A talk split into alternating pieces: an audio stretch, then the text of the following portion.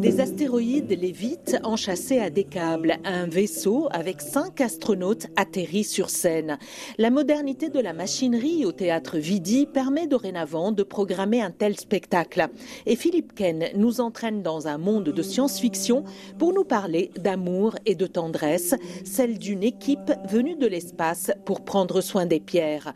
Genèse de cette histoire avec le metteur en scène. Ce sont des pierres de toute cette histoire de la conquête spatiale récemment avec ces milliardaires fous euh, qui vont imaginer des sondes complètement euh, sans intérêt euh, de Jeff Bezos à d'autres qui partent soi-disant inventer des, mondes possibles, futurs dans des capsules. Et je me suis dit, il faudrait nous, gens de théâtre, réinverser la chose et d'être content aussi de réenchanter ces pierres, puisque la fable tient en quelques lignes et elle est c'est simplement un, groupe de cinq personnes dont la mission va être de réenchanter des astéroïdes qui sont a priori un petit peu dépressifs et dont l'un d'entre eux, ou l'une des pierres en tout cas, a décidé d'être plutôt une météorite, c'est-à-dire de s'écraser par terre. Des humains réenchantent les pierres et Cosmic Drama nous enchante.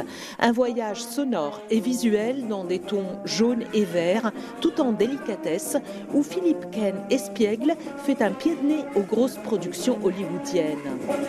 Dans le cinéma hollywoodien, il y a une sorte d'héroïsme que je tourne souvent des dérision, euh, de héros, de super-héros de conquêtes euh, comme ça, extrêmement sérieuses, liées beaucoup à, de la musique très emphatique. Euh, euh, hollywoodienne et que dans, Cosmic Drama, je, m'amuse à immédiatement la, tordre puisque finalement, une fois passé une quinzaine de minutes dans le monde virtuel, on est quand même très heureux d'atterrir sur un plateau de théâtre où il y a des vieux rideaux, des tulles, euh, des pierres en polystyrène et on va très vite révéler euh, la machinerie euh, et la mécanique hollywoodienne pour, pour faire un théâtre finalement extrêmement simple de circassiens, d'objets, de gens qui jouent bac au piano et de finalement d'un petit équipage de cinq acteurs habillés en costume de papier extrêmement ridicule, très loin des grandes productions hollywoodiennes justement. Cinq acteurs au jeu très physique, quasi acrobatique, qui finissent par embarquer la météorite malade à bord de leur vaisseau pour la soigner et qui laisse l'un d'entre eux sur scène où il fait le choix de tenir compagnie à un piano.